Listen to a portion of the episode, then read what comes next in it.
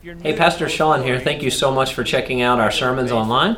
Want to let you know whether this is your first time watching one of our sermons or you're just reviewing a sermon that you've heard here on the campus. I welcome you, but I do want to let you know we have a core value at Coastal Community Church, and that core value is that you find a local church to be a part of. And so, uh, if this, hopefully, this sermon series or this sermon is supplementing your spiritual growth. But I want to encourage you to find a, a local church. If you live in the Yorktown, Virginia area, we would love for you to visit us. We have three services, uh, 8 o'clock, 9.30, and 11, and we meet at 101 Village Avenue. Thank you so much for checking out this sermon online. I hope it encourages your walk and your journey with Jesus to bring us to Christ, but to sharpen the gospel in our lives on a daily and regular basis. And God has ordained motherhood as a good thing and something that we all need. And so, do me a favor if you're a mom here this morning, would you stand?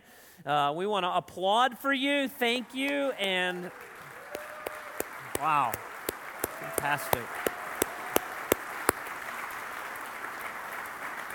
No, don't sit yet. Don't sit yet. Don't sit yet. I, I want to pray over you as well. Uh, we are really grateful for you. I know uh, Mother's Day can be a mixed emotional thing too, uh, depending on your journey. And so I want to pray for you, those of you even standing or going, man, my journey's been difficult. So, so let's bow our heads. Let's pray. Let's thank the Lord for our moms and the His gift of family.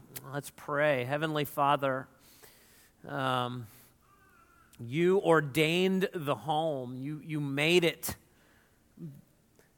as you intended, Lord. You, you actually separated the sexes, male and female, with their uniquenesses uh, and their differences, uh, not to bring trouble, but to sharpen us and to make us more like Christ. And so we thank you for motherhood. We thank you for the moms that are standing and and have served their home. And, and we all know that oftentimes the things that moms do are thankless and it seems like no one sees or appreciates. We're grateful for a God who does see and a God who does reward, as 1 Corinthians 15 tells us. And so thank you, Lord, for each of these moms. I, I pray for the one in this room that maybe is not standing, maybe it's a son or a husband who, who lost his wife or lost his mom this year. And so today is different and it's difficult. And I pray that you would be the God of all comforts. I, I pray for the mom in this room that's standing that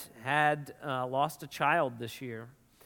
It's not the order of things, God. And today is a mix of, of grief and and thanksgiving and remembrance. And so I pray that you would draw near to that mom and bear her up, give her strength when she feels like she has none. I pray for the single moms in this room that are bearing the weight of parenting and providing. And uh, Lord, I pray that you would give a measure of grace and strength and provision that even goes beyond their own abilities. I pray that you would fill in the gaps around their children where or maybe a dad's not involved. And I pray that even the church could be a part of filling those gaps with godly men um, that can model for the children uh, how a, a, Christian man acts and behaves and serves the Lord. And Lord, I pray for uh, all of our moms, God. I pray your blessing upon them.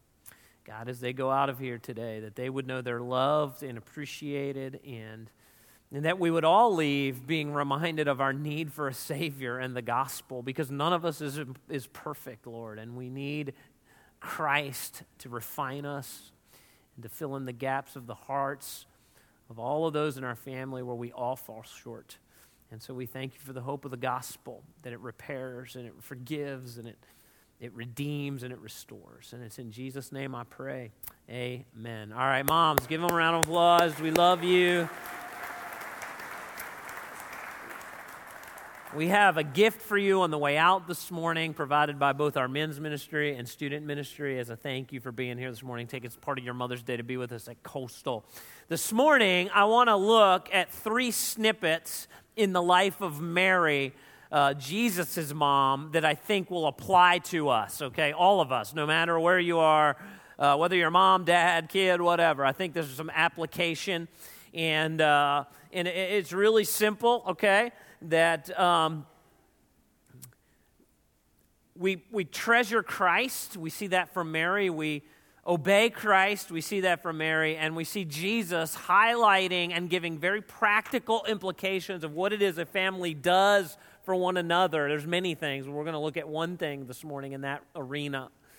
And uh, so turn with me if you have your Bible. We're going to skip the three different passages. Luke chapter 2. If, there's not, if you don't have a Bible, hopefully there's one in a chair in front of you. If you don't own a Bible, take that one with you, okay? That's our gift to you. We'd love for you to have a copy of the Word of God.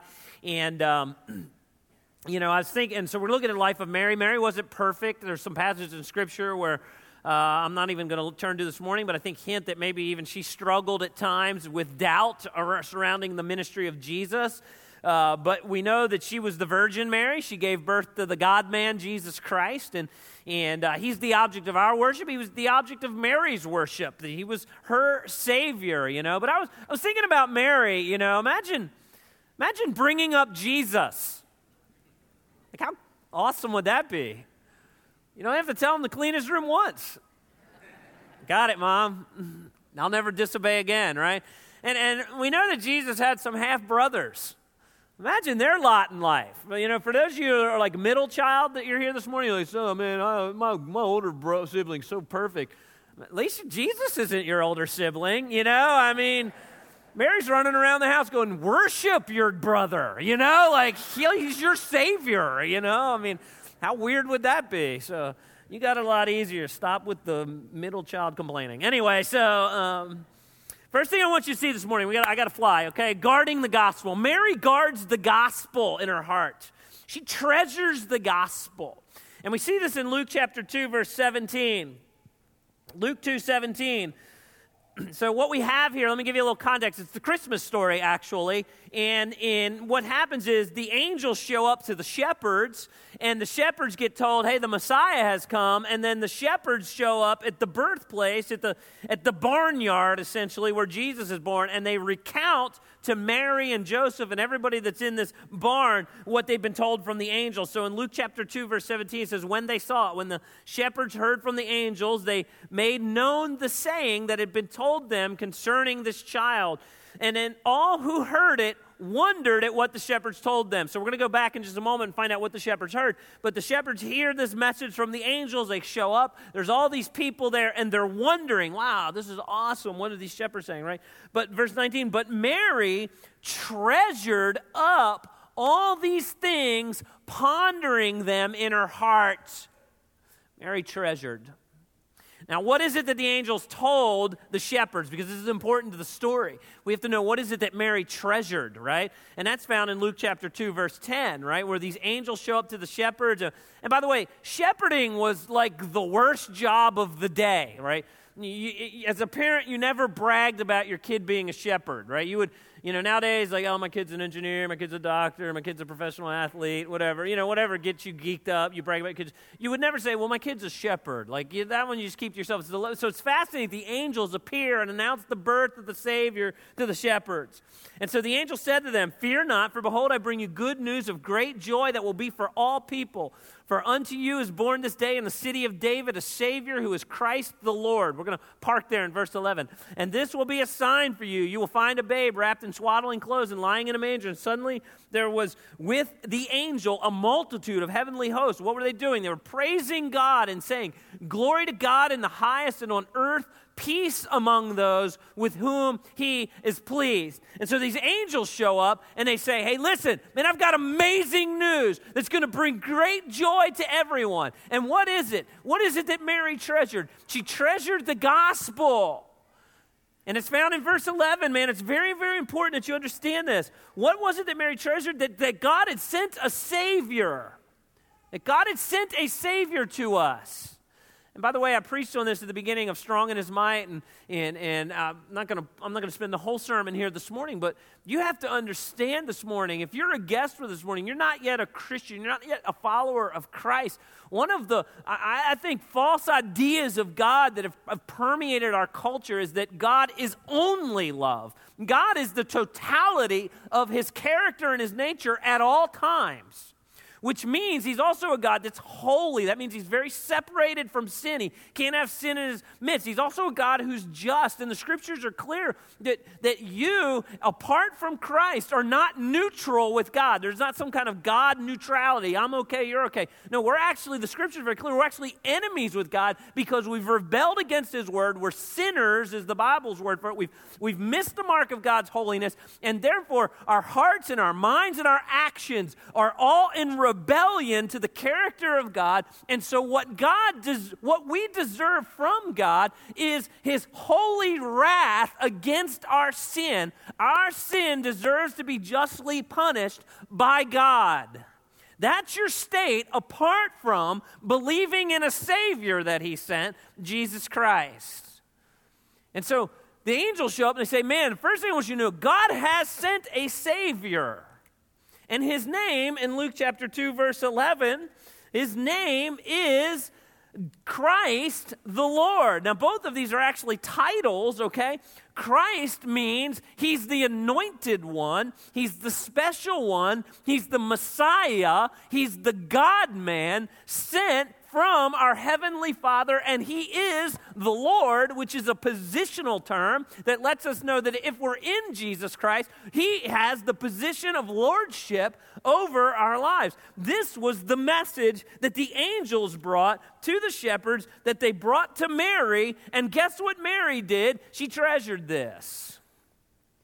And so the angels end with, in verse 14, man, we now have peace with God. Listen, you need above all else, peace is not like, man, I need to find peace within myself. No, you need to find peace with God. That's the starting point of having peace with yourself. Paul latches onto this in Romans chapter 5, verse 1. He says, Therefore, since we have been made right in God's sight by going to church on Mother's Day. Isn't that what it says? No, no, wait, wait. We're made right which, by the way, it does imply what? That we're not right in God's sight. See, don't leave here today that apart from Christ, thinking, man, I'm, I'm okay with, no, apart from God, apart from Christ, you are not okay in God's sight. You're, in, you're under the judgment and deserved wrath that will come on Judgment Day. We need to let that sit and soak in our soul for a minute. But Paul says, no, Therefore, since we've been made right with God's sight, by what? By faith. Faith in what? Well, we have peace with God because we have faith in what Jesus Christ, our Lord, has done for us. It is by grace you have been saved through faith. Faith in the person and the work of Christ. What is the person and work of Christ? He lived a perfect life. He died a death in our stead. While Jesus hung on the cross, God poured out his hatred and his anger on sin. On your behalf and my behalf, Jesus bore the sins of the world. And they placed him in a grave. Three days later, he rose from the grave, authenticating his claims as being the Christ, the chosen one, the special one, the anointed one, the Messiah, our Lord. And when we believe in him, his good works are now credited to us by grace through faith. That is the gospel message. And that is the message that the angels brought. And that is the message that Mary treasured. And what we see here when the angels show up is everybody in the room wondered. Right? The text says, man, they wondered at what the shepherd, what the shepherds had brought, this message.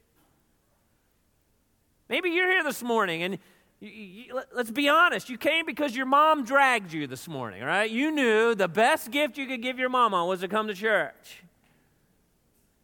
And maybe you're hearing this and, you and you wonder, I wonder why she believes that. I wonder if that's true. I wonder if what that preacher's up there ranting about, if that's right.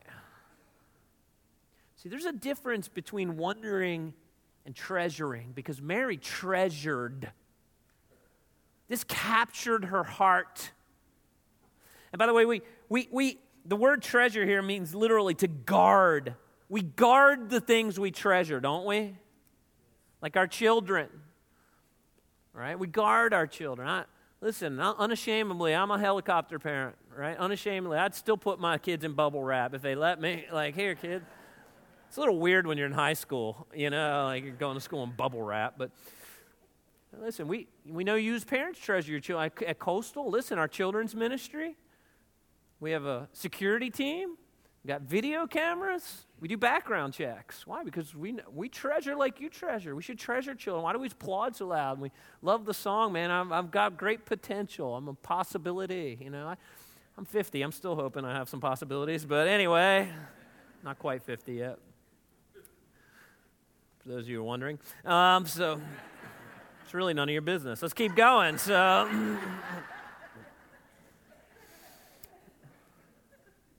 Oh, yeah, we do, right? We have these little attachments under our garage where we treasure stuff, right? We don't live in this attachment. It's called a garage, right? And some of you, this is crazy it sounds, some people in this room actually put their vehicle in the garage, right? Most of us put like plastic Walmart junk in the garage while the very expensive vehicle sits out in the elements. Right? We treasure the stuff we care about, right? Coins, memorabilia, baseball cards I don't know, keepsakes. We, we guard, we guard. And, and so Mary, she didn't just wonder about the gospel, she treasured the gospel in her heart. Here's my question Are you here this morning? Are you just wondering about this thing? Or are you treasuring? Are you wondering or are you treasuring? By the way, let me, let me challenge you. Let me offer a challenge. If you're here this morning, and I was kind of kidding, you kind of you knew your mom. It would be important to your mom if you came to church, right? If that's kind of you, you're not really a churchgoer, but you went, you came this morning for your mom's sake, and hopefully you're going out to lunch. Your treat, okay. Afterwards, hopefully that's you. Um, so um, during that lunchtime, I want you to take five minutes. I want you to look at your mom and go, "Why do you treasure Christ? Why do you treasure Christ? Why do you treasure Christ?" Because she had you come here this morning because she treasures Christ. And she wants you to hear the treasure. And I want you to ask and I want you to listen. Because lots of people wonder. And lots of people wonder about this story. I want you to treasure. That's the first thing, Mary, we learned. She treasured Christ. Second thing is this, ready? Second thing is this. I want you to flip over to John chapter 2, okay? Still in the Gospels. It's the last of the four. John chapter 2. It's the first miracle of Christ, which it's, a, it's an interesting story. I wish I fully understood the context. I don't understand all of the context, okay? Um, but they're at this wedding and they run out of adult beverage. And, um, and so Mary um, shows, comes to Jesus and she's like, hey, the wine ran out. Okay, so let's check this out. In John chapter 2, verse 3, it says, When the wine ran out, the mother of Jesus said to him, They have no wine. And Jesus said to her, Woman, what does this have to do with me? My hour has not yet come. And his mother said to the servants, Do whatever it is he tells you. Now, there's so much here I could unpack. I, I really want to fo- focus in on that last line there in verse 5. But real quick, just uh, uh, by way of, of some introduction, all right? Um, she submits this problem to her son, to Christ. She submits her problem to Christ. Now, we don't really know why she was concerned about this. It was probably a social disgrace for whatever reason, Mary felt the need that she was in charge of making sure the guests were well tended to. I mean, you can imagine if your kid was getting married and you know you're in charge of the reception and like you run out of food halfway through. Like that's a problem. Like, oh man, we didn't plan. And so that's probably what's going on here. And so what's interesting is she shows up to Jesus and she says, knowing he could probably do something about it. And here's here's and Jesus listens, right? And it, it kind of like puts her off a little bit by saying, Hey, my time has not yet come, right? And so, you know, there's this idea that Jesus is focused on the will of the Father in the timing of the Father. And by the way, we can, we can, we can actually sin by having the right, the wrong timing in the order of things in God's economy. I don't know if you ever thought about that. But, you know, something like sexual purity. God created sex. Sex is a good thing, but it's reserved for marriage. So you can have the timing wrong. Yes? And it's sinful. And so uh, it's not that God's holding out on you. God knows how it best works and how it best operates. And so Jesus is concerned about the Father's will and the Father's timing. He says, "Hey, my timing has not yet come," and, and, and but you know, but he still takes the request, right? And, and so he actually uses a term here called he says "woman," which you are going to see again. And and I know you can read that and go, "Man, Jesus being disrespectful to his mom." No, he wasn't. It's a common title in ancient Near Eastern culture. I don't think we always get these titles and cultures. I learned this in Thailand this year went to Thailand this year, and we were uh, meeting with uh, a young man that was engaged to get married. And I was like, hey, you know, what's your fiance's name? And he was like, I don't know. It's like, what? You don't know? And so I, I make a big deal out of this like an idiot. You know, I'm like, hey, you know, why don't you next date, you take your fiance out and like ask her her name or something, you know? And so like the missionary kind of stepped in. He's like, no, this is really common. And you get in some of these tribal villages and they grow up with these kind of generic titles of young woman or young man. And you oftentimes don't know their name. And I was like, oh, and I, was, I ate a little humble pie. And then I was like, I still think on your next date you should ask her name. You know, it's just me. But, you know, um, so that's how it goes. So it's, so it's, it's, very, um, it's very cultural, right? And he says woman. But here's what's interesting is Mary's free to ask. Jesus is focused on bigger things, and he makes that clear. Hey, look, my time's not yet come. It's a common theme throughout the scriptures. You know, in fact, we looked at this in Matthew chapter 6, right? Last year we went through the prayer that Jesus taught us to pray.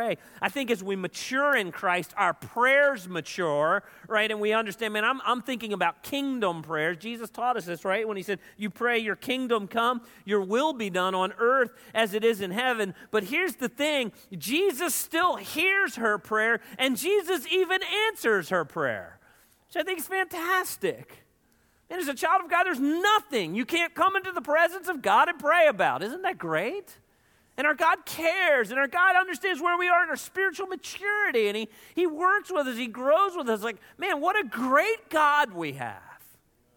And he submit, she submits this prayer to Jesus. Now, here's where I want to park, okay, out of John chapter 2. Mary looks at the servants, even though Jesus said, My time has not yet come. Mary looks at the servants and she says, and this is, you could get a lot worse advice from your mom. Do what he says. That's what she said. Do what he says. Do what Jesus says. She says, obedience to the instructions of Christ. Listen, it's a great picture of the gospel. When you treasure the gospel, the overflow of treasuring is obedience to Christ. You can't say that you treasure the gospel and still love your sin. You can't say that you treasure Christ, but man, I ignore what he says. When we treasure Christ, right, then the overflow of treasuring is what the Bible calls simple obedience. And by the way, what the Bible calls simple obedience to the rest of the world is often going to look like radical fundamentalism or narrow mindedness. That's, you're going to have to endure that journey when we do what he says. But doing what God says, doing what Christ says is an overflow of worship, and it reflects our faith. Do we really believe the Word of God? It reveals God's power when we lean into God's promises, and it refreshes our worship. By the way, have you ever done something like kind of do what He says, radical obedience to things of God, and then God show up and met you right where you are and met a need you never could only be explained by God showing up? Yes, ever done that? What does that do the next week when you start singing about praises to God? Like it's real for you, right? You're everlasting. You're unchanging. You provide. Man, the things of the world grow strangely dim. All those songs meant to become real, real because it refreshes our worship, right? And this is where this stuff gets practical, right? We could, I could sit here and make this really, really practical for us. Do what he says. Do what he says. Do what he says. Like in dating. You're here this morning, you're dating someone. Are you pursuing purity in that dating relationship?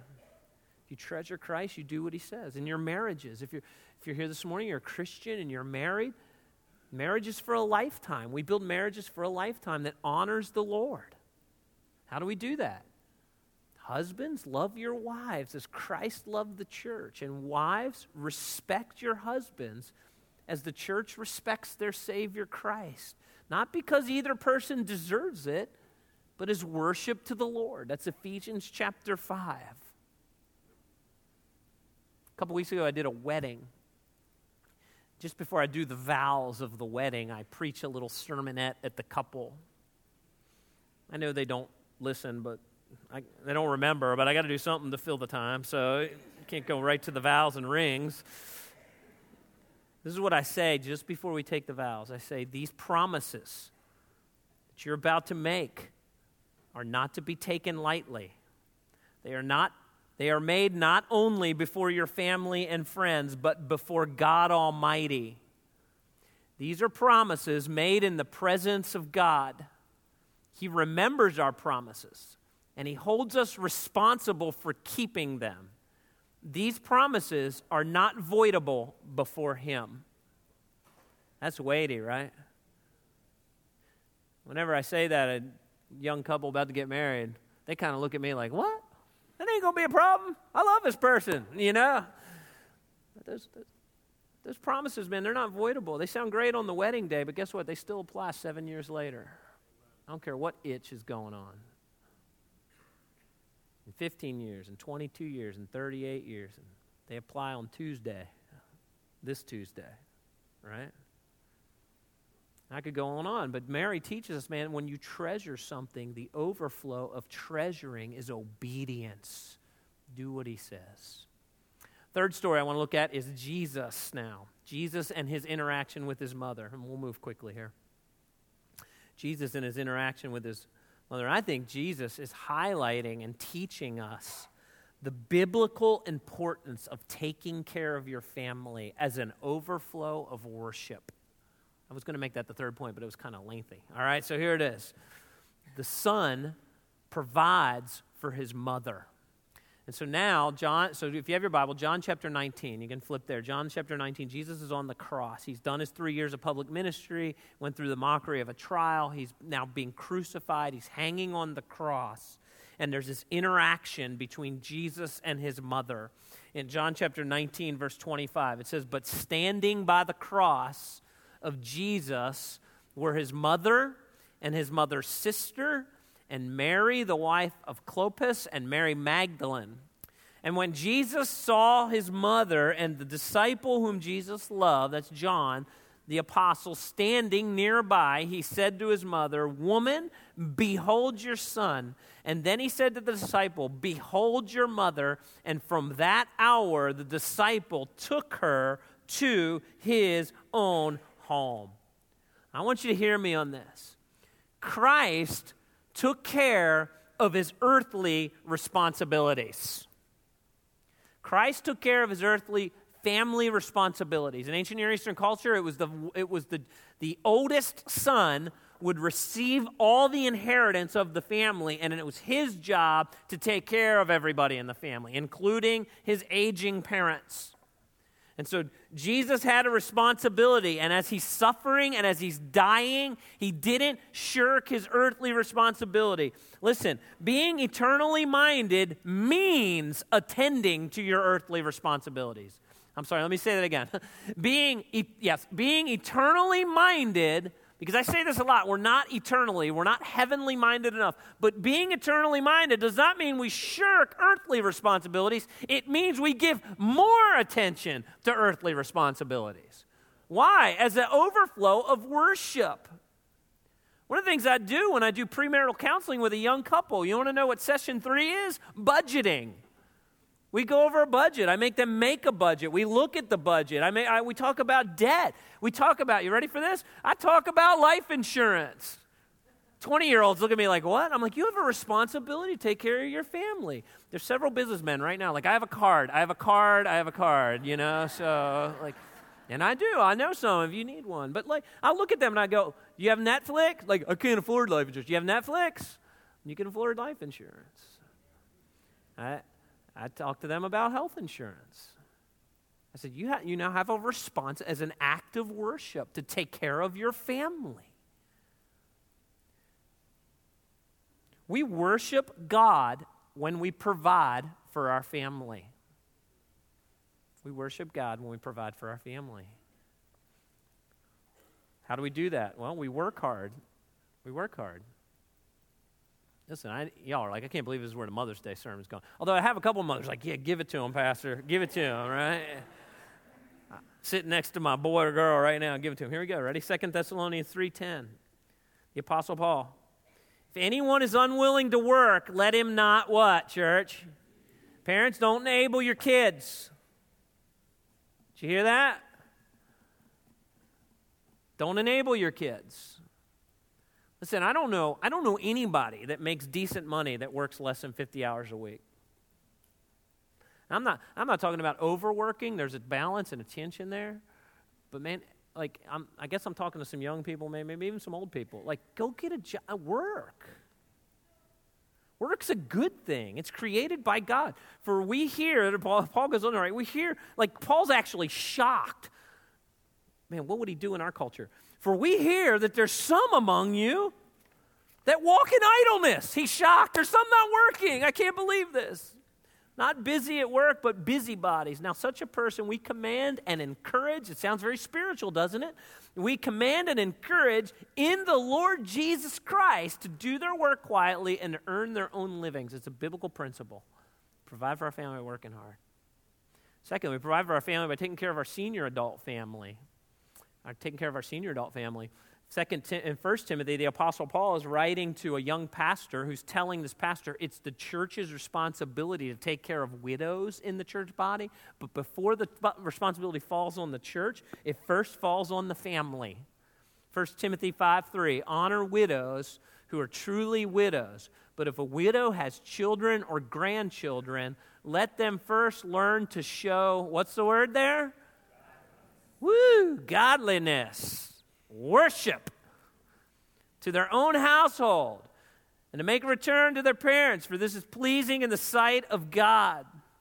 As I was thinking about this verse, man, I was, I was thinking about, I was actually thinking about one of our elders who I know gives care to his dad. I was thinking about one of our uh, very involved leaders, members and leaders up in Gloucester who gives care to his mom. I was like, man, these, these men are reflecting Christ. They take care of their family. By the way, you want to know what the, the three biggest ticket items are in the federal budget? Number one is Social Security and unemployment, coming in at about 30% of every dollar you give to the U.S. government goes to that need.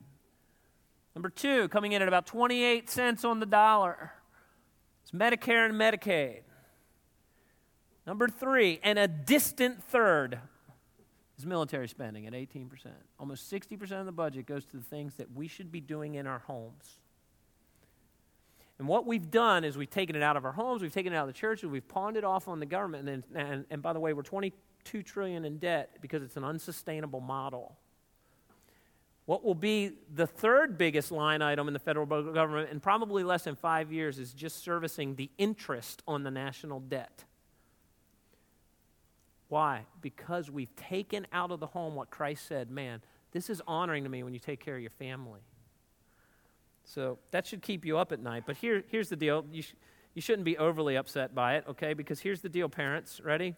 By the way, way more reliable than the government program is to teach your children to fear God, know Christ, and obey His word. There's your Social Security program.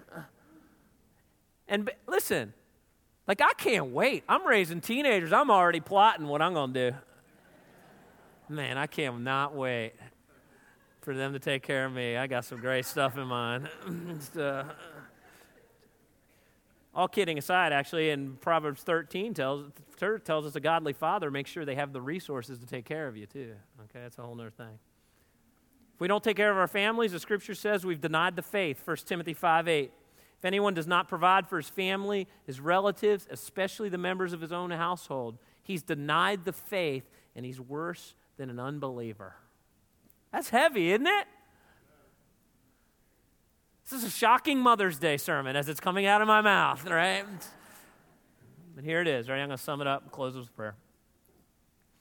I want you to treasure Christ. Mary taught us that, man. She treasured these things, she guarded them. And an overflow of that treasuring, do what he says. Be in the Word of God, read his Word, do what he says. And then, since it is Mother's Day, we're called to treasure our families. And sometimes that's really practical and it's real. We work hard and we provide, we give loving, tender care. Mom, see aging parents, you have any needs? Anything I can help you with? Young, young people getting a job, becoming independent, growing to be godly men and women in the workplace, all that is honorable to the Lord. And we worship Him and we care for our families. Let's close with prayer. Heavenly Father, I want to thank you for my family. I want to thank you for parents that taught me these things. I want to thank you for work that you've created a, an economy in which jobs can be found and can make a living, God. Thank you. Thank you for the value of hard work. Thank you for the gospel. I pray for the one in this room that maybe isn't hasn't yet treasured the gospel that they might consider the claims of Christ. That they may repent of their sin and they would see the need of a Savior and be saved. And as the overflow of worship to Christ, they would do what He says. I pray for the one who is in habitual sin, that today they would hate their sin and love Christ more. And Father, we thank you for families. You ordered the family, you made this thing, you knitted this thing together, you know how it best works. And so help us to provide loving support to one another in our families. Heavenly Father, I want to thank you for our moms Lord, they are a treasured gift to us. And where would we be without our moms providing and serving and doing so many things behind the scenes that are so thankless so often? I thank you for the relationship between children and moms that have been restored through the gospel, through forgiveness and repentance. Thank you for Mother's Day. Thank you for Christ. And it's in Jesus' name I pray. Amen.